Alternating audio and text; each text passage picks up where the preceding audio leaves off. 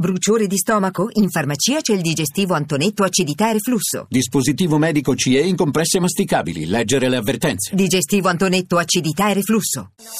Voci del mattino. Do il buongiorno a Matteo Bressan, analista della NATO Defense College Foundation. Buongiorno Bressan. Buongiorno a voi, buongiorno. Partiamo dalla notizia relativa a Palmira. 9 mesi fa era stata strappata all'ISIS, era stato anche organizzato per celebrare questo avvenimento un grande concerto a Palmira. Insomma, sembrava che questa città così preziosa per il suo passato, per il suo patrimonio archeologico, fosse stata strappata per sempre alle mani del califfato, e invece siamo qua di nuovo a commentare la riconquista, una riconquista da parte dell'ISIS che è abbastanza clamorosa, soprattutto, almeno questa è la mia sensazione, soprattutto per il fatto che malgrado la possibilità di controllare anche con i satelliti russi i movimenti di miliziani e di truppe, l'esercito siriano si sia fatto cogliere di sorpresa. Beh, innanzitutto ci sono molte cose poco chiare su questa riconquista, come giustamente lei ha detto. Risulterebbe che a Palmira vi fosse una presenza militare siriana di 1.000 soldati e che invece la forza dell'ISIS si sarebbe attestata tra i 4.000 e i 5.000 combattenti. Va detto anche che quando fu liberata Palmira i russi avevano o stavano costruendo un presidio. Poi naturalmente su questo c'è stata una smentita dallo stesso Ministero della Difesa russo, ma circolarono delle immagini di appunto dei container con il personale russo che stava sminando l'area, quindi un'altra incognita. La terza incognita è che comunque lo scorso dicembre la Russia aveva potenziato una base aerea, la base aerea di Sairat, a 160 km da Palmira, una base che sarebbe proprio servita per le operazioni nella provincia di Homs. Quindi queste sono le prime curiosità di questa offensiva.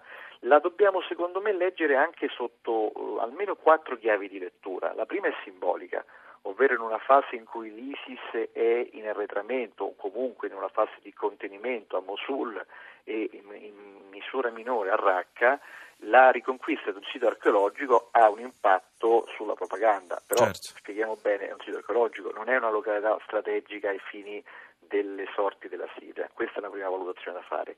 Io farei una seconda valutazione, obbliga questa riconquista le forze di Assad a distogliere risorse e forze da Aleppo, che è il fronte principale.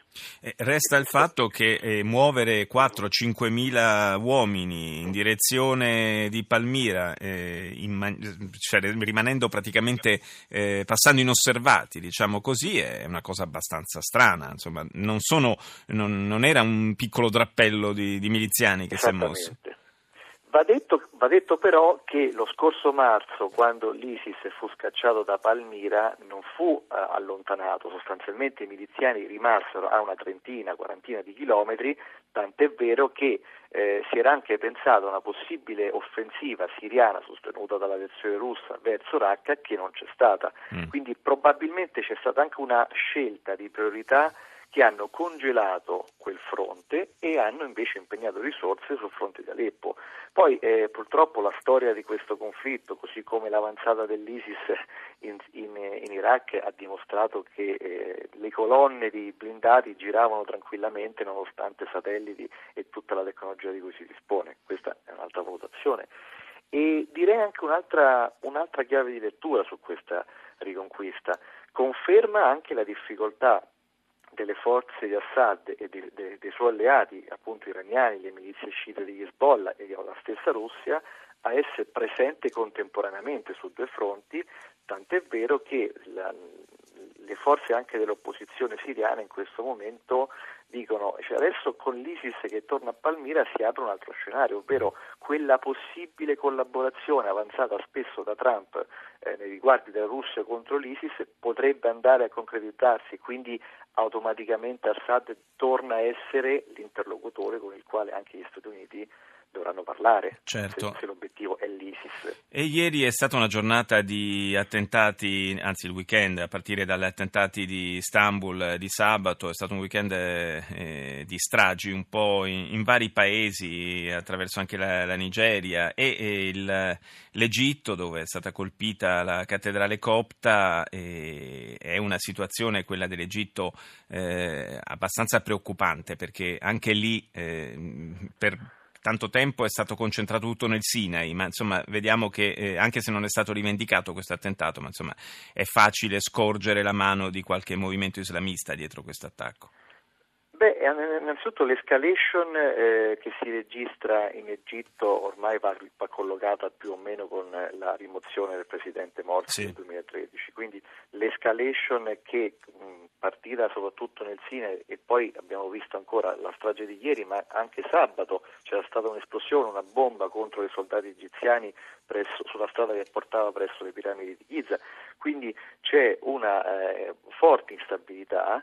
Ieri notte il sito di intelligence israeliana DEPCA ha ipotizzato anche un collegamento, anche se non è stato rivendicato, dai gruppi collegati all'ISIS operanti nel Sinai, e questo in parte, perché dobbiamo sempre muoverci con molta cautela, può confermare quello che spesso andiamo dicendo, ovvero l'ISIS sotto il profilo territoriale sta arretrando, non sta diminuendo la sua capacità con le sue cellule, con i suoi gruppi affiliati, con le sue alleanze, e sappiamo che nel Sinai ci sono gruppi collegati allo Stato Islamico, colpire ancora all'estero, e questa è la sfida che ci aspetta nel momento in cui la componente territoriale e la vittoria militare sul campo arriverà, certo, bisognerà fare un fronte comune contro tutte queste cellule sparse in varie aree. E purtroppo anche in Europa dobbiamo rendercene ben conto. Grazie a Matteo Bressan per essere stato nostro ospite.